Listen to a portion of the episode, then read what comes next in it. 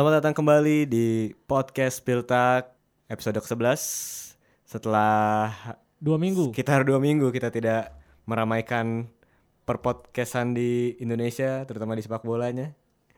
Akhirnya kita hari ini balik lagi. Masih bersama gua Gerhan. Dan gua Reza. Em, Tapi sebenarnya minggu lalu juga sebenarnya nggak terlalu ini sih. Soalnya kan Nations League. Kita kan anti Nations League. Iya, Nggak nggak penting-penting amat. Nggak penting amat. Apalagi kan tim yang Apalagi- akan kita bahas itu terdegradasi Iya, Jerman degradasi ntar ketemu Bosnia. Bosnia. Em, tapi sebenarnya eh, menarik juga sih bagaimana Jerman degradasinya itu kan walaupun bukan suatu hal yang mengejutkan tapi bisa dibahas, bisa dibahas. Dan kemarin juga waktu dua sama kan ya lawan, Lawan Belanda. Ya hoki sih Belanda itu kan bisa dia. Eh, itu sebenarnya eh, udah mulai sedikit ada perubahan lah dari permainan timnas Jerman tapi ya udah terlalu telat udah itu kan Iya, iya. sebelum laga lawan Belanda udah pasti degradasi juga kan iya benar-benar. Dan kayaknya kalau kita bahas UEFA Nations League nggak nggak ini juga sih nggak aktual juga kalau bahas sekarang kan. Emang karena masalah kenapa aja tahun eh minggu lalu lu nggak ini? ada acara lah di luar kota jadi nggak Iya. bisa eh, berduet dan, Kita dan, dan, bisa berduet. dan masalahnya Gerhan nggak ketemu teman duet yang lain iya benar-benar. Kalau gue sendiri takut garing kan ntar ya makin hancur ini ranking Spiltak ini. Dan minggu lalu juga libur kan ya, Sab eh Selasa tuh jadi studionya tutup. Jadi hari ini kita hadir akan membahas tentang Di segmen satu seperti biasa kita akan membahas eh, pertandingan-pertandingan terakhir Spil Spiltak ke 12 kemarin ya. Spiltak 12. Bener nggak? Bener. Iya bener. Eh, terus di sebenarnya menarik sih Spiltak kemarin tuh ada suatu hal yang mengejutkan di mana Bayern Munchen yang di atas kertas itu seharusnya tinggal merem doang lah lawan Dus- Dusseldorf tuh kan.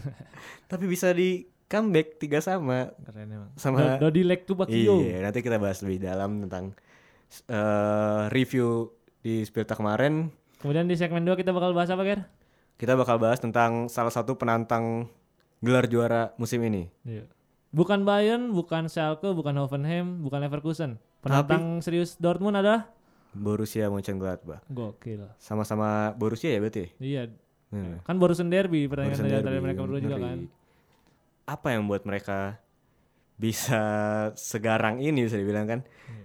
Terus juga di segmen ketiga kita bakal bahas seperti yang udah gua bilang di Twitter eh, minggu lalu kayaknya kita bakal coba bahas apa yang udah masuk ke mention Twitter kita Iya. kemarin. Apa apa yang diharapkan untuk dibahas oleh para netizen. Walaupun kebanyakan bahas Jerman dan kayaknya kalau bahas sekarang rada-rada udah kurang ini sih Nggak, kedekatannya ya. sekalian- sekalian Aktualitasnya kurang. Sekalian bacain mention aja kan. Iya baca mention aja sih. Seru-seru. Kemarin minggu lalu harus diakui gua eh, cukup menikmati bermain di Twitter Spiltak.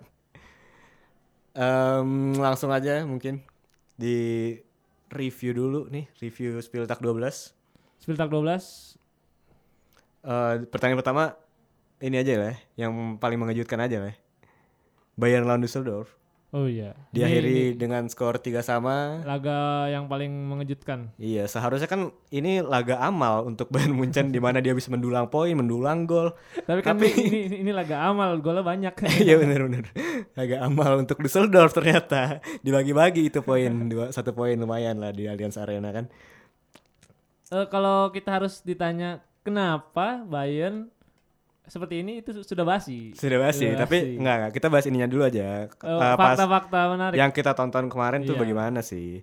Eh, kalau menurut gua eh berapa kali ya si Lewandowski kan Iya. kalau nggak salah 6 shot nggak ada yang on target. 6, attempt ya. Enam Iya, oh attempt iya, ada iya, yang on enam- target. enam itu shoot nggak ada yang on target. itu benar-benar buang-buang the the definition of buang-buang peluang tuh itu. Bah- bahkan ada yang satu peluang yang bola muntah kiper udah jatuh ya. bola ke atas bolanya. Kiper udah kelewat nih, set bola ke atas ya itu ya Liga 1 aja sih main kayak gitu. Kalau itu sama Matias Conti itu kemarin. Iya kemarin kan. Dan kemarin juga yang mencuri perhatian tuh adalah si Dodi Lukebakio. Iya, Dodi Lekebakio ini dia menjadi orang pertama nih, banyak jadi orang pertama nih. Dia memecahkan banyak rekor. Iya ya pertandingan Dia- ini banyak banyak iya. banyak memecahkan rekor ya. Dodi Lekebakio jadi pemain pertama yang mencetak hat-trick ke gawang Neuer di Bundesliga. Yoi. Jadi orang pertama yang nyetak hat-trick ke gawang Bayern sejak, Sejak- Ebesan tahun 2001. 2001. Di Schalke tuh Ebesan. Bayangin 2001. Dan orang pertama yang mencetak hat-trick bagi Fortuna Düsseldorf di partai away Bundesliga. Gokil. Dan kalau tahu nih yang bikin unik juga adalah Luke Bakio ini pemain pinjaman Watford dan umurnya masih 21 tahun dan posisi aslinya bukan striker. Eh, posisi aslinya sayap, ya? Sayap. Tapi emang mainnya nge-shoot mulu gitu. Tapi dan juga persaingan di Düsseldorf tuh strikernya katro-katro semua kan. Rowan Hennings, Benito Raman baru golin yang kemarin doang tuh dua gol. Rowan Hennings gue lupa satu apa dua gol dan itu emang kalau lu nonton pernah nonton pertandingan Düsseldorf, Hennings hancur sih finishingnya Bukan- mandul bukan, bukan, mandul bukan banget. levelnya Bundesliga lah. Iya. Da- dan emang si eh Fortuna ini emang benar-benar ngandalin counter kan Ah, sengaja benar, sengaja benar, benar. masang Dodi itu karena dia punya kecepatan, Punya kecepatan. dan tiga pemain depannya emang punya kecepatan Iya semua si buat Usami di sayap kanannya ada Jan Zimmer. buat- iya. Jadi emang udah dengan eh dari awal sampai akhir emang Hmm. berharap si pertahanannya Bayern ini kolaps, tiba-tiba ada bola-bola meluncur Dan benar. dikejar oleh Dodi menjadi gol ya kan. Dodi, Dodi kangen band.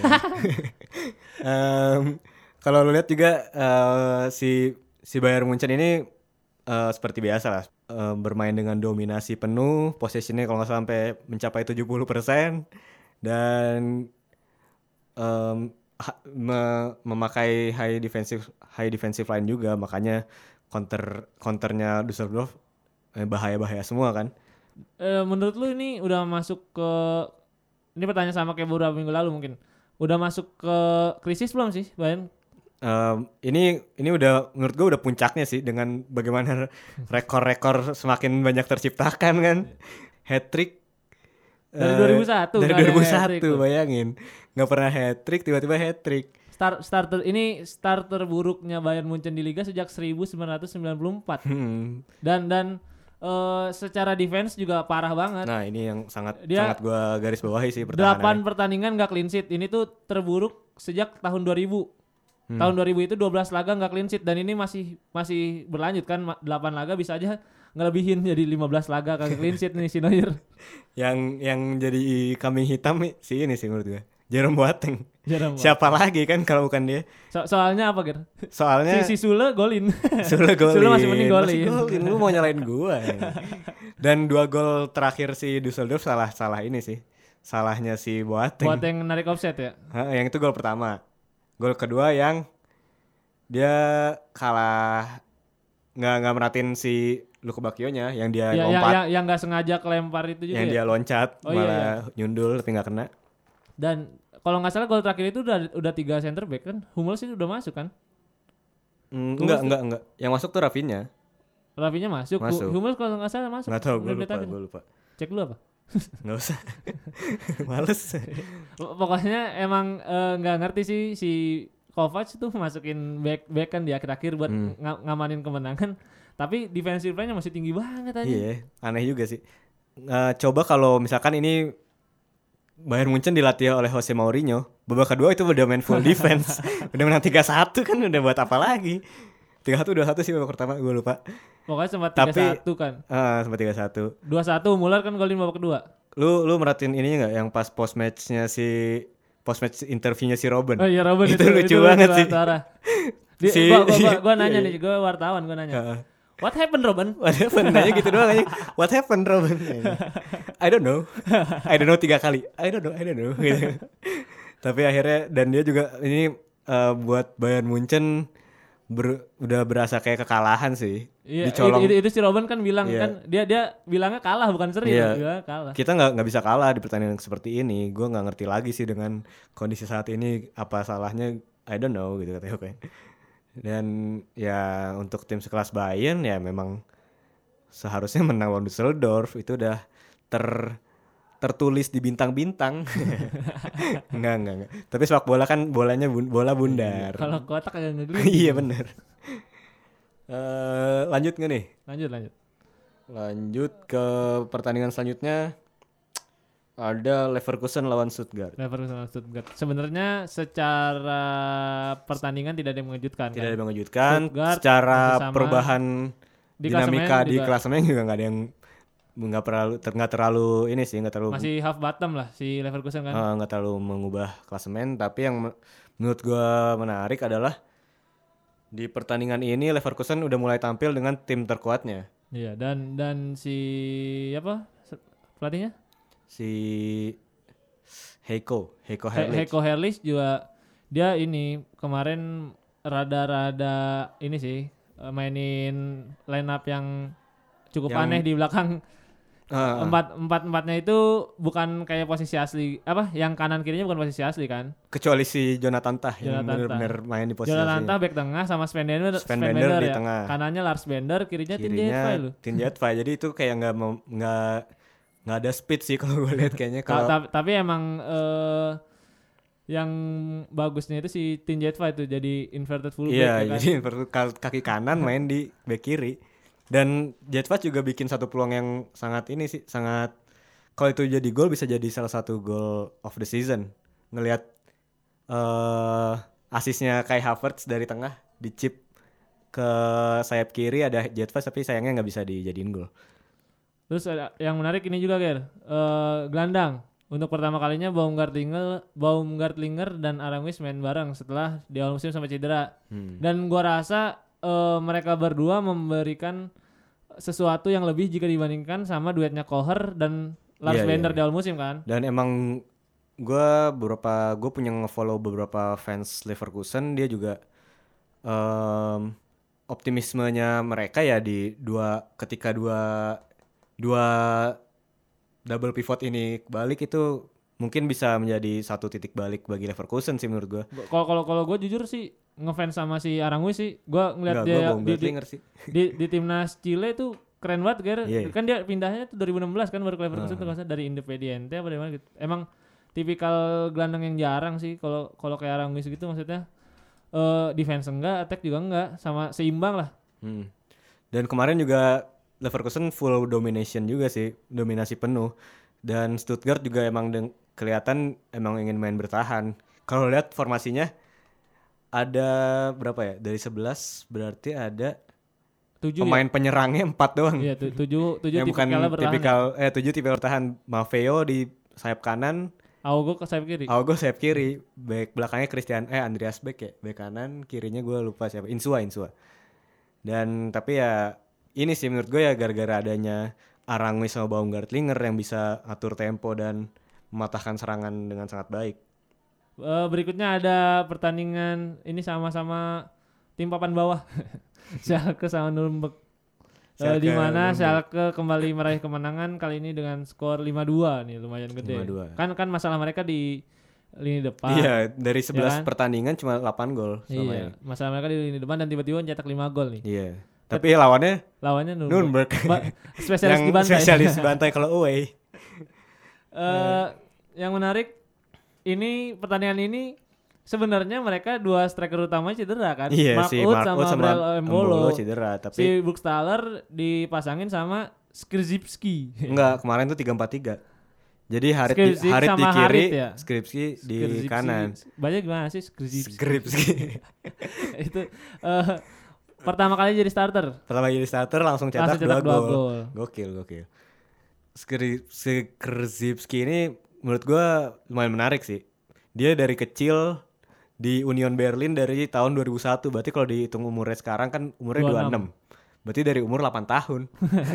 Udah di Union Berlin sampai Baru di- 2017 2018. Baru musim ini pindah ke Schalke jadi ya dan musim lalu tuh dari 30-an match belasan gol lumayan untuk sayap kanan. Bagus, bagus.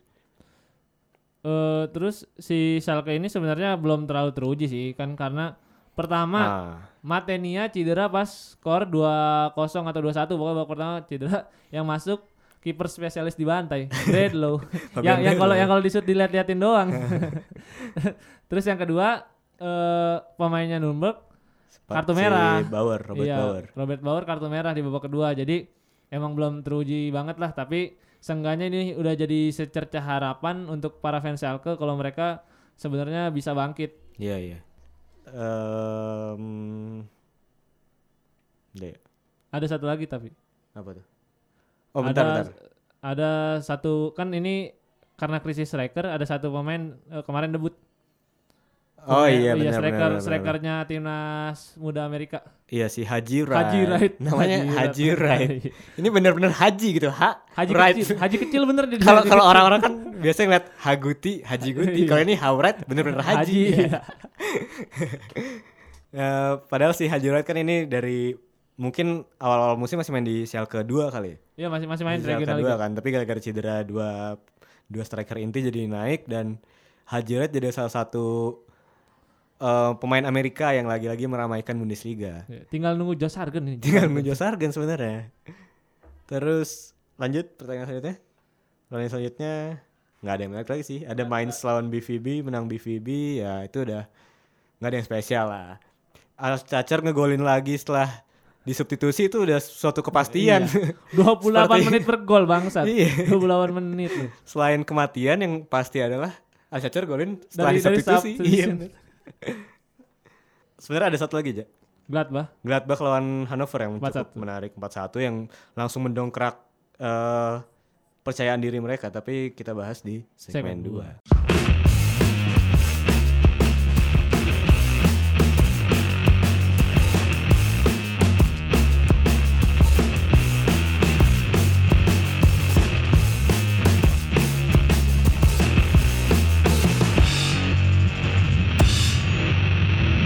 Gladbach dengan meyakinkan bisa mengalahkan Hannover dengan skor 4-1 di Spieltag 12 kemarin. Dan ini membuat Munchen Gladbach bisa dibilang menjadi satu-satunya pesaing Serius. pesaing serius mungkin ya. Pesaing yang sama Frankfurt sih kalau gue bilang. Tapi yang sejauh ini, sejauh ini bedanya cuma 4 poin sama Borussia Dortmund dan itu pesaing terdekatnya Dortmund saat ini.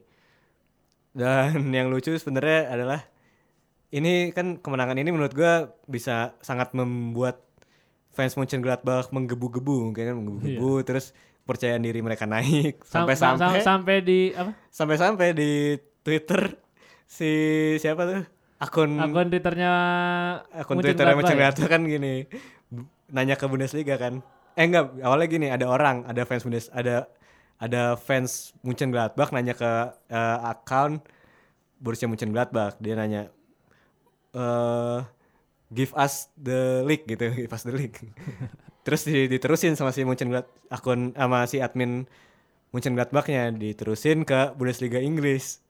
Berapa retweet untuk kita menang menangin liga 50 Dibales, juta. boleh 50 juta tapi 50 juta Jadi kalau- bener-bener 50 juta nggak juara awas aja nih Leipzig Leipzig komen ya. tapi ada yang ngambek kan ada yang ngambek Kalau beneran gue nggak mau ikut Bundesliga Iya. lagi. awas aja lu beneran ngasih 50 juta retweet ke Gladbach tapi terus dikasih liga gua keluar Bundesliga lah kalau gini Emang football Twitternya Jerman Ah, canggih sih, canggih. lucu sih lucu akun-akunnya terkenal terkenal dengan guyonannya kan yang sampai sampai bikin marah si Peter Cech bangsat emang. Eh, dari pertandingannya sendiri ya seperti biasa sih menurut gua. Wala- walaupun sempat dikejutkan Iya, dengan gol Gol tercepat cepat musim, ini. musim ini kan si Di bawah 30 detik ya? 20 detik malah. Si Bobby Wood. Iya Bobby Wood menerima umpan dari belakang disundul full crook langsung dia ngelewatin dengan mudahnya. Siapa sih backnya? Si Freddy ya kalau ya Elvedi sama Ginter kan? Golnya golnya. Gol dari Gladbach. Ada si Hazard, Torgan Hazard satu gol dua assist. Kemudian si Plea eh Plea enggak ya? Hoffman. Hoffman Zakaria satu lagi Stindl. Iya, Stindl yang Stindl golin keren keren. Dan Oh, oh, bukan bukan bukan Hoffman. Lang. Oh benar benar yang Gol- ngolongin kiper keren keren. Ya secara pertandingan nggak mengejutkan juga sih. Iya, Gladbach dan Hannover juga lagi empot-empotan juga kalau Iya. gue lihat kan banyak pemain yang cedera, buktinya si Marvin Bakalors main semalam. Dan Dan apalagi mainnya di kandangnya Gladbach kan. hmm, Di dari musim ini Gladbach selalu Sapu menang bersih, ya? Selalu bersih. menang kalau main di kandang. so bersih. Dan 6 match, emang- 6 menang. Dan emang di performanya juga 8 pertandingan terakhir di Bundesliga 6 kali kemenangan, satu kali seri. Jadi emang Hmm. emang tim yang lagi bener-bener di performa terbaiknya. Dan menurut gue juga ini musim yang sangat bagus bagi tim-tim Bundesliga selain Dortmund Bayern Munchen untuk menang kan. Iya. Ngelihat Bayern Munchen untuk juara maksud gue. Ngelihat Bayern Munchen yang lagi caur-caurnya ini harus dimanfaatkan banget sih. Kapan lagi? Kapan lagi? Kalau enggak kan lu males ngejar Bayern Munchen sendirian di atas tuh bisa sampai beda 15 poin, 20 poin. Eh sebenarnya kan kuncinya Gladbach ini ketika selesai musim 2017-18 sih. Jadi si Dieter Hacking sama sporting directornya si Max, Max Ebel Ebel. langsung bikin meeting. Kenapa tim yang sebenarnya di putaran pertama bisa bagus, di putaran kedua hancur banget. Di musim kemarin itu sebenarnya masih zona Eropa kan awalnya, masih zona Eropa, kemudian di putaran keduanya lima kali menang, delapan kali kalah, empat kali seri. Jadi dia ke turun sampai peringkat 9 di bawahnya Frankfurt ya. Iya, peringkat 9. Nah, di si Dieter Hacking sama Max Ebel bikin meeting, apa sih yang salah? Nah, akhirnya terjadi ini apa? Akhirnya Terjadi suatu perubahan. perumusan, perumusan, Iya, perumusan masalah. perumusan masalah. Ternyata, Ternyata. mereka mencoba merubah formasi Iya. dari 4-4-2 menjadi 4-3-3 dan dan turunannya, turunannya itu bisa 4-1-4-1 atau 4-2-3-1. Nah, itu itu di musim yang sama ganti Mu- baru formasinya? musim ini. Oh, baru musim ini ya. Jadi pas pramusim dicoba ternyata emang cocok apalagi pembeliannya juga ternyata cocok dengan formasi itu akhirnya dipakai bener-bener bagus sejauh ini. Dan kenapa Gladbach bisa bagus juga itu nggak terlepas dari faktor Dieter Hacking dan si Max Ebel-nya ini yang yang secara langsung kan mereka merumuskan kok merumuskan lagi sih. Secara langsung mereka ini eh, meramu lah, meramu bersama-sama tim timnya di musim ini dengan eh, dia mengelola transfer kan di musim ini juga pembeliannya menurut gua cukup berhasil semua. Eh, si Alessandro Plea, Arsene Plea, Silang Lang sama manggil balik si Florian Neuhaus Oh iya benar-benar. Itu sih. sama sama satu lagi ada back kiri tapi Ya, emang belum si main. Paulsen Paulsen itu tuh itu Paulsen- Paulsen wonderkid, ya, wonderkid. 18 tahun tapi 4 juta lumayan sih. Dan- jadi ja- jadi si Hacking sama Ebel ini emang menjadi contoh bagaimana pelatih dan, Dan sporting, sporting director, director dapat itu- bekerja Iya, dengan iya. ini. Nggak dengan- kayak Niko Kovac Kovac, dan Salihamidzic. Sekarang kan bahkan kabarnya si Salihamidzic udah pengen dipecat nih. Mau digantiin sama Oliver kan Oliver Kahn atau enggak yang musim depan lagi gantinya sama si Jonas Bolt. gue ngebayangin si Kovac nih dimarah-marahin sama si Iya, Oliver kan anjing Oliver di- Kahn. dijitak-jitakin. Temennya sendiri kan dulu kan jadi backnya no Niko Kovac. Demel-omelin sama Kahn. Tapi kayak kalau Salihamidzic eh dipecat mungkin Kovac juga bakal kena sih. Iya. Atau salah satunya dari mereka. Ini kenapa jadi bahas Bayern Munchen? Iya. Lihat lah balik lagi ke Gladbach. Iya, balik lagi ke Gladbach.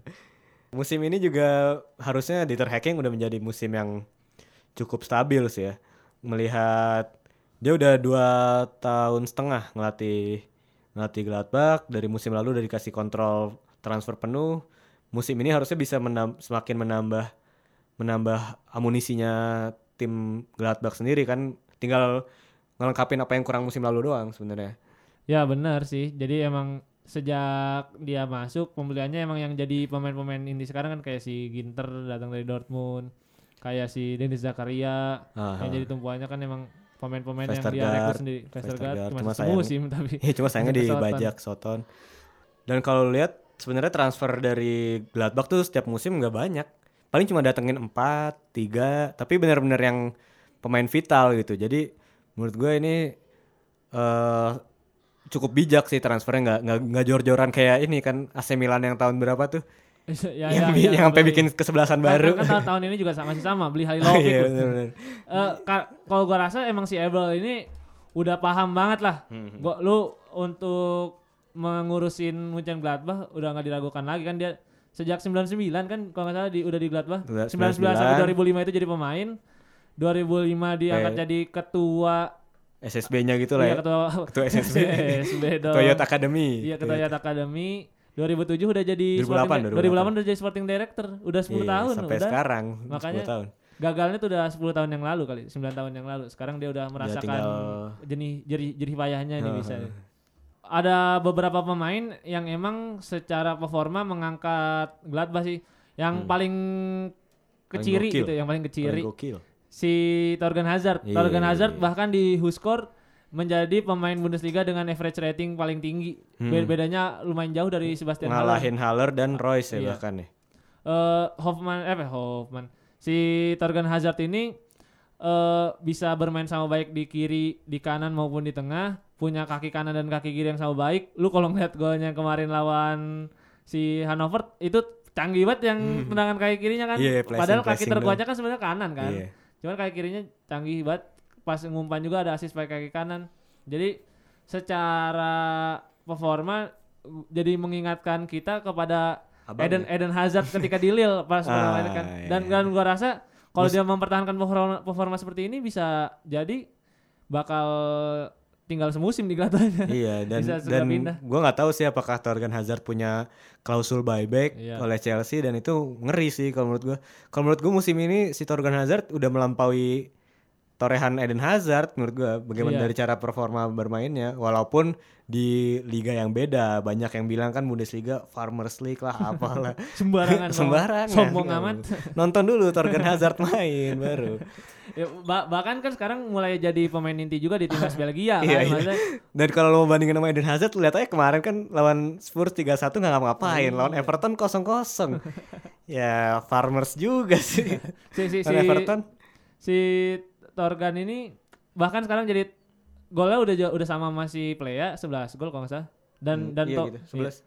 di di semua di semua Oh, kompetisi ya? ajang sama top assist juga kan kalau nggak salah Hmm. buat buat timnya emang menjadi kuncinya sih nggak nggak tahu nih kalau Hazard kenapa kenapa gitu tiba-tiba kena keserempet motor lagi balik latihan kalau dia cedera gitu nggak Iya, nggak iya. ngerti sih bakal ada siapa Nah, menggantinya ya walaupun tapi tapi itu juga menurut gua bukan jadi masalah bagi Mönchengladbach musim ini sih.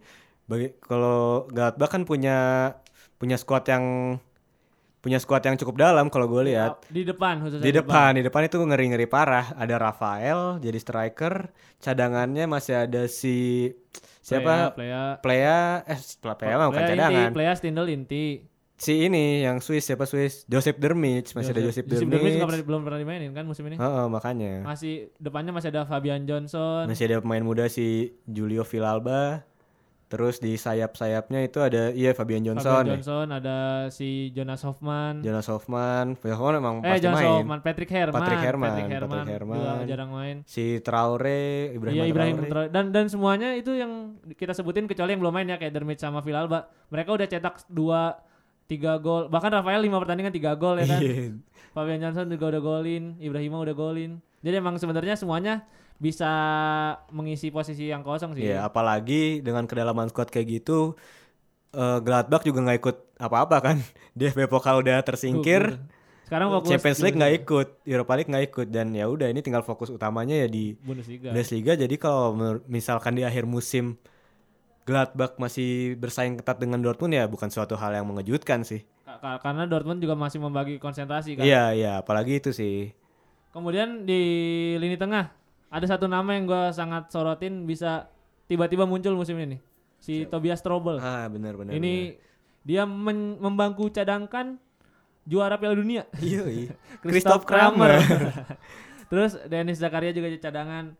Eh, Wah, di, iya. di, di, di tengahnya tuh canggih banget. Dia Strobel, ada Strobel, ada Zakaria, ada Christoph Kramer, Florian Neuhaus, Michael Quisens, Ah, iya, iya. ada Jonas Hoffman, bahkan Laszlo Benes belum main musim ini. Oh, iya, Laszlo iya, Benes yang iya, digadang-gadang iya. juga salah satu pemain terbaik dari Slovakia ya, dari Slovakia ya. Heeh. Padahal padahal si Strobel ini musim lalu tuh banyak cedera Nah kan. itu. Full nggak full sih. Hampir hampir satu musim cedera, tapi musim ini jadi jadi kepercayaan lagi. Bukan si Christoph Kramer justru kan aneh Ba- juga. bahkan kan musim lalu tuh Denis Zakaria benar-benar naik banget kan. Iya, Zakaria mantep gara-gara dia cedera kayaknya. Iya.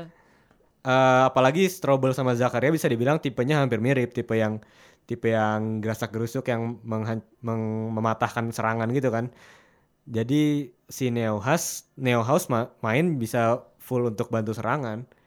Dan eh, emang gelandangnya ini jadi kunci kesuksesannya si Gladbach juga sih. Iya iya. Kan kayak Hoffman, kayak Neuhaus juga sejauh ini menampilkan performa terbaik mereka dan kayak si Dennis Zakaria, si, Mike, si Michael Quisens ketika masuk mereka bahkan kemarin dari Zakaria juga baru masuk langsung cetak gol kan. Hmm. Jadi kayak persaingannya sehat lah ini tim tim ini dari gelandang sampai ke striker persaingannya sehat sih. Sampai back bahkan sih.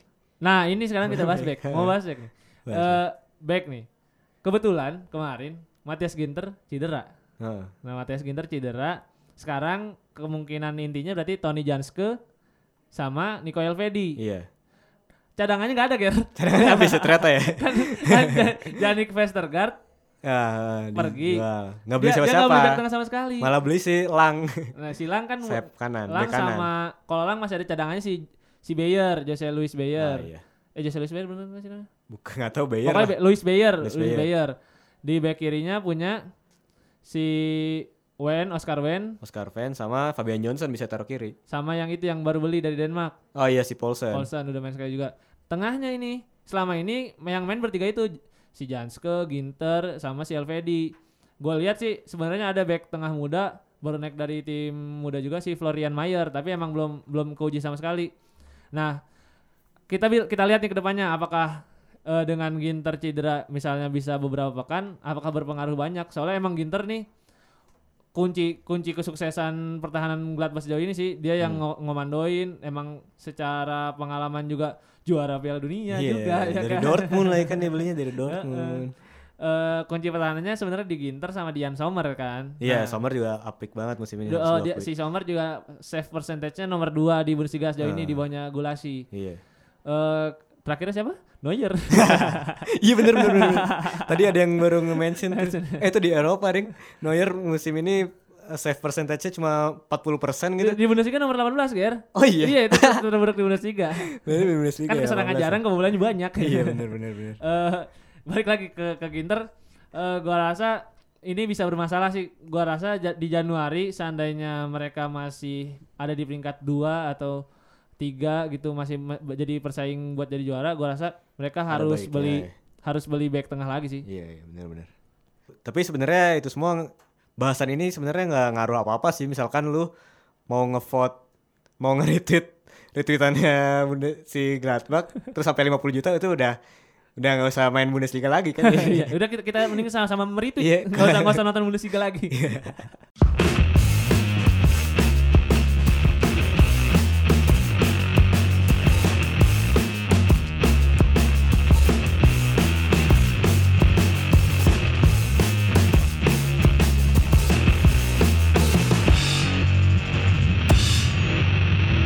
Di segmen 3 kita akan mencoba melunasi janji. Iya. Di Karena kita apa-apa janji nggak pernah bener. bohong mulu, bohong mulu.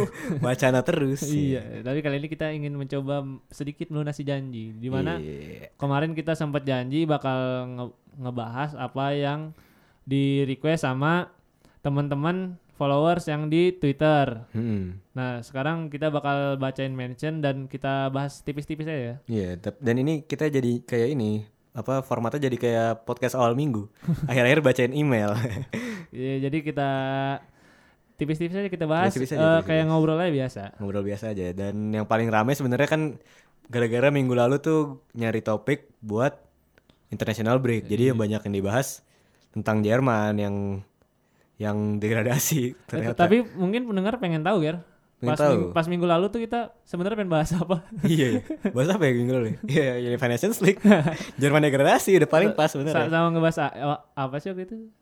Oh, Eh. 11 pemain terbaik yang gak dipanggil timnas. Ah iya tadinya mau gitu. Mau gitu, tapi nggak jadi. Jadi dari siapa nih kita baca nih? Dari Bavarian Lombok at SBI underscore LBK. Oh. Eh, kan kita nanya mau bahas apa nih? Dia bilang hancurnya timnas senior perlu regenerasi. Sebenarnya Udah eh, pernah dibahas ya? udah pernah dibahas di episode berapa sih gue lupa? Empat ya. Kalau Das- salah. Das enam. ya, Das Das titik nol itu kalau lu mau denger itu ngebahas ya intinya sih menurut kita emang udah saatnya. Udah saatnya das ribut Udah saatnya, Saatnya- Joachim Low turun. dan pemain-pemain muda untuk naik. Iya, dan iya. pemain-pemain mudanya juga udah pada kita sebutin kan di episode Eh, itu. Karena kalau Joachim Low nggak turun-turun, ya itu pemain-pemain muda nggak akan dipanggil sih. Pa- padahal si si Jerman U21-nya lagi bagus nih. Iya. Dela- delapan lagi pertandingan. lagi lumayan lah bisa dibilang banyak eh, core-core dari tim U21 tuh lagi bagus-bagus. Dela- delapan Neuhaus. pertandingan di 2018 mereka nggak pernah kalah. Iya, si Neuhaus, Si Jonathan Tah. Eggestein. Jonathan masih U21 bahkan ya? Iya, ya tante. Wah, anjir. Valdemar Anton. Waldemar Anton. Strikernya siapa? Strikernya si itu Gianluca Waldschmidt Oh iya iya. sama Tapi Waldschmidt masih kurang sih. sama Serra OAOE. Ya, tapi pokoknya itu sih kalau menurut gua yang layak ya Neuhaus sama siapa? Klosterman. Klosterman juga bagus Klosterman. Masterman boleh. Terus dari selanjutnya dari GSP 1209. Kalau cakupan pembahasannya baru musim terakhir, Anda tertarik sama konsistensinya Hoffenheim, Gladbach, dan Leip- Leipzig di papan atas. Kalau cakupannya bisa tahun-tahun lampau, mungkin bisa bahas juara-juara selain Bayern yang menjadi kejutan. Nah, ini Yang pertama mungkin ini kita bahas nih Gladbach nih. iya yang, Glad- yang Gladbach. tergantung tergantung performa sih. Tergantung performa. Kayak Kalau waktu itu bahas Dortmund pas pertama kali naik tuh Ah. Lucien Favre. Terus sekarang bahas Kalau Hoffenheim belum sih, gue lihatnya dan masih sangat inkonsisten si Hoffenheim ya Iya. musim ini. Leipzig menarik sih Leipzig sih. Cuman pernah nggak pernah sih nggak pernah bahas. Mungkin nanti ada saatnya lah. Ada saatnya mungkin. Terus kalau yang kedua udah pernah aja. ya? Kedua juga udah pernah yang pas kita bahas eh, tim-tim yang pernah juara selain Bayern dalam Itu bareng- se- 10 10 ming, apa 10 tahun terakhir ya.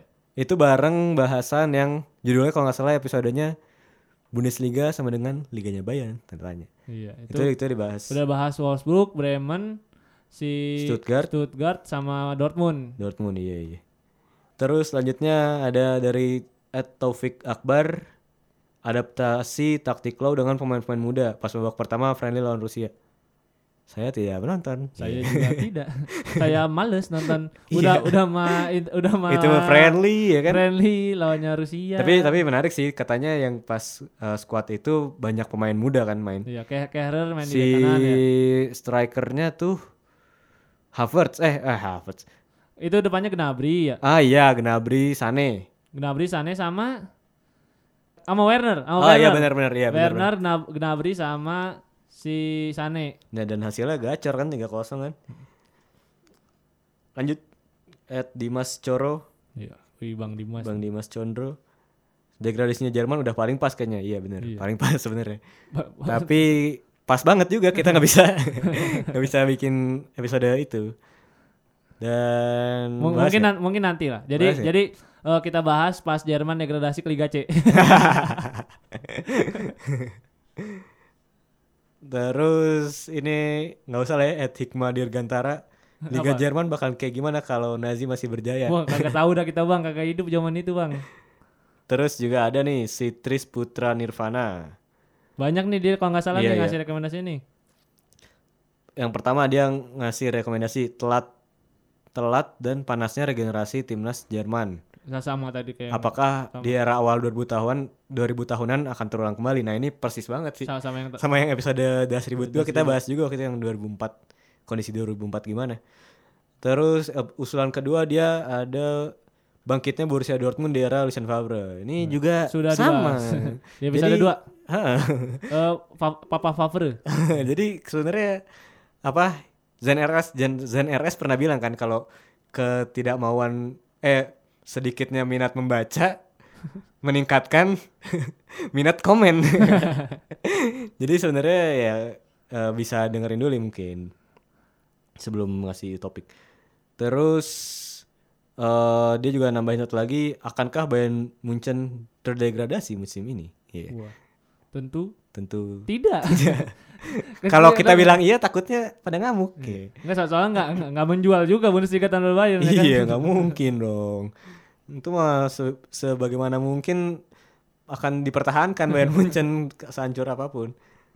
Terus Etwanda Syafi'i bahas kenapa Jerman versus Rus- Rusia sebagai penonton. Ada aksi kosongkan Leipzig kah?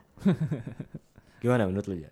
Eh, kan emang sebenarnya si ultras ultrasnya si Jerman Ah, juga kan udah iya. udah pernah dibahas juga nih sih ternyata. Iya sebenarnya. Yang yang mana sih episode yang Yang ultras. Eh, ultras. Bahas ultras. DF, DFB versus DFB ultras. Iya, DFB versus Ya, emang ultras. ultrasnya Jerman ini udah pada nggak seneng sama timnasnya. Dan Di- satu-satunya ultras yang lunak tuh Leipzig ya? Iya, makanya mainnya di Leipzig. Iya. Karena Leipzig itu tim yang eh, bener-bener nggak disukai sama iya, seantero Jerman bisa dibilang Jerman. kan. eh Ultrasnya udah mah nggak suka sama Jerman, timnas Jermannya lagi Heeh. geblek, ngapain ditonton? aksi kosongkan Leipzig jadinya kan. Terus at Abang Tama Muhammad Hari. Pemain-pemain muda yang potensial buat balikin kejayaan Jerman lagi. Khususnya yang ada di timnas Jerman sekarang. udah udah dibahas sih tadi. Eh, ya Havertz. Inti-intinya Yang Havertz lagi timnas sekarang sih Havertz, Havertz. Julian Brand, Sane, Gnabry, Tilo Iya. Kehrer. Tilo Kehrer. Anjing ini mah nyebutin doang ya. iya udah. nggak membedah dan nggak ada waktunya juga soalnya ini kan segmennya segmen Iya. terakhir. Kalau bikin kayak gini mah harus bikin segmen khusus. Terus nih terakhir nih, eh nggak terakhir sih. STFU at B Bakri. Regenerasi skuad Jerman. Iya. Sudah. Sesingkat itu. iya sih banyak. Tapi tapi sebenarnya yang menarik eh, di gua menarik waktu pas box to box ID ngepost foto apa tuh quotes yang bilang siapa ya gue lupa. Bentar bentar. Si Hans Peter Briegel pas Jerman degradasi langsung ini kan langsung bikin quotes eh bikin quotes langsung ngomong kalau katanya kegagalan Jerman itu eh gara-gara Pep Guardiola Nyala, yang nyalah, emang kalau nyalah nyalahin kalau kalau orang kalah segala berasa. Iya, Juara mah bebas. Bebas. Dan katanya Guardiola ini yang bikin eh timnas Jerman saat ini menjadi bermain dengan ala dia kan ngandalin tiki taka, ngandalin penguasaan bola doang tapi nggak ada end produknya sayangnya kalau di Jerman saat ini kan. Dan ini gua eh eh, lebih kalau menurut gua ada nggak nggak nggak ngaruh nggak ngaruh banget. Eh, ngaruh dikit dikit mungkin dikit ngaruh menurut kata gue sih. Kata kan ta- tapi kan nggak zaman dulu Catenaccio-nya Itali lagi bagus semua orang juga nggak nggak nggak semua orang pengen jadi back kan ya ada kan gitu ya kayak Iya, iya. eh, sebenarnya ini mah ya dari cara main kan emang udah main kayak gini sejak pas juara Piala Dunia 2014 juga udah ngandelin Iya. udah ngandelin ball possession. Bahkan beberapa kali si Götze emang udah jadi penyerang false nine kan sempat mainin Muller yang bukan penyerang murni juga. Jadi lu nggak bisa nyalahin loh. Lah lu main kayak gitu juga bisa juara. Kenapa? Akhirnya pas sekarang lagi gembel malah nyalahin orang. Iya, tapi kalau menurut gua gua di eh, kemarin juga sempat komen di box to box itu mungkin ada ngaruhnya ke pembinaan pemain muda, pembinaan striker muda Jerman sih kalau kata gua. Soalnya ini gue pernah baca artikelnya di DW kalau nggak salah. Eh, salah satu pelatih timnas junior Jerman itu mengatakan kalau pemain muda pemain muda zaman sekarang banyak yang udah nggak ngandalin fisik lagi ja. Iya. Banyak yang ngandalin fisik gara-gara bermainnya ya udah nggak udah nggak seperti zaman dulu lagi.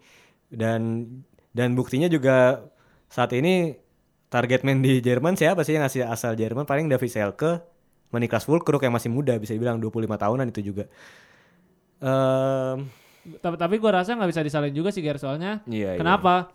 Mereka anak-anak muda ingin menjadi pemain yang seperti Messi, seperti Nah, iya, itu. Ronaldo. Karena role itu kan. Karena karena kebutuhan akan pemain seperti itu lagi tinggi pada zaman Iya. sekarang.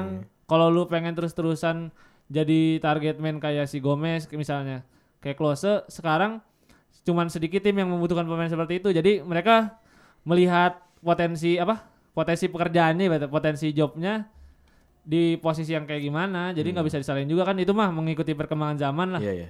Dan ada juga yang ngasih komen juga oh, Matius Harlequin eh, katanya masuk akal sih model pertahanan tim zaman sekarang udah jarang pakai man to man. Soalnya katanya kan kebanyakan zona marking yang lebih ke pertahanan bentuk dan kepadatan pemain. Jadi kurang kurang dibutuhin fisik yang kuat. Kebutuhan strikernya juga jadi geser.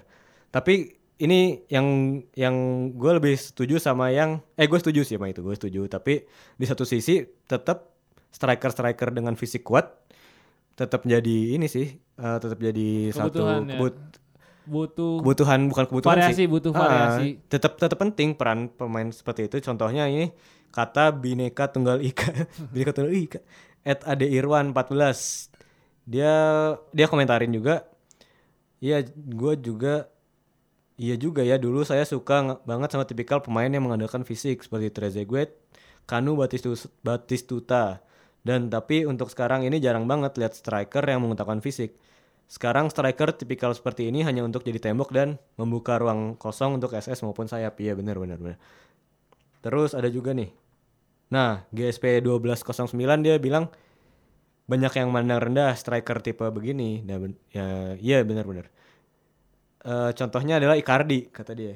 Oh iya. Icardi itu tipikal yang cuman ngandalin ini doang penempatan dan dan body sebenarnya. Secara ini nguasain bolanya bagus Iya. gitu ya. Nggak nggak punya liak-liuk kayak Iya. Dybala misalnya. Kalau kalau di, di Itali kan. si Icardi gue nggak pernah nonton sih tapi dia nggak nggak ini kan nggak nggak coba menjadi nggak kayak nggak kayak siapa ya yang bikin peluang gitu nggak kayak Werner kan dia Iya nggak kayak Dybala kan. Kalau Dybala kayak suka Dybala suka minggir kan. Kalau Iya. kalau Icardi bener-bener. benar-benar fox in the Iya. box ya bahasa. Nah itu fox in the box ngeri itu.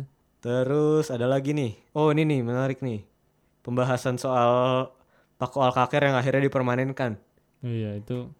Ini at Taufik Akbar. Transfer ini ngebandingin sama Michi Batshuayi dia. Waktu itu Chelsea ngasih harga untuk Batshuayi 60 sampai 70 70 juta. Sekarang Paco dibeli cuma 23 juta. Dan- Pencurian ini. Dan, dan kalau nggak salah kita juga udah sempat bahas kan Nah. pemain-pemain pinjaman yang sukses dan kita udah memprediksi kalau Paco ini bakal segera permanen ya kan waktu itu. Dan ini dia ngasih satu data juga. Kalau Barca ngejual Osman Dembele sebelum 2022, Dortmund bakal dapat 30 juta dari dari Barca katanya. Nah, Tapi kalau kalau misalnya si Dembele kejualan cuma 30 juta ya Ya buat semua dong ya. buat orang semua. Eh, udah. Ada tambah lagi nggak Ja? Lu Ja? Menanggapi menanggapi. Cukup lah cukup. Cukup lah ya. Iya. Nah, eh, mungkin eh, kayak gitu aja lah episode kali ini. Tadi penutupnya gitu. Dan karena hari ini hari Selasa, nanti malam ada Champions League. Iya. Tim-tim Jerman bakal main. Mungkin eh, banyak yang masih memperjuangkan kelol- kelolosannya kan. Jadi ya. Bayern si Schalke. Kok Schalke? Bayern, Bayern. Dortmund, Schalke bener. Schalke dan, Dan Hoffenheim. Hoffenheim. Iya, Hoffenheim doang yang sulit sih. Jadi selamat menyaksikan, mungkin ada yang menyaksikan dan gua Gerhan pamit. Gue Reza pamit. Bye.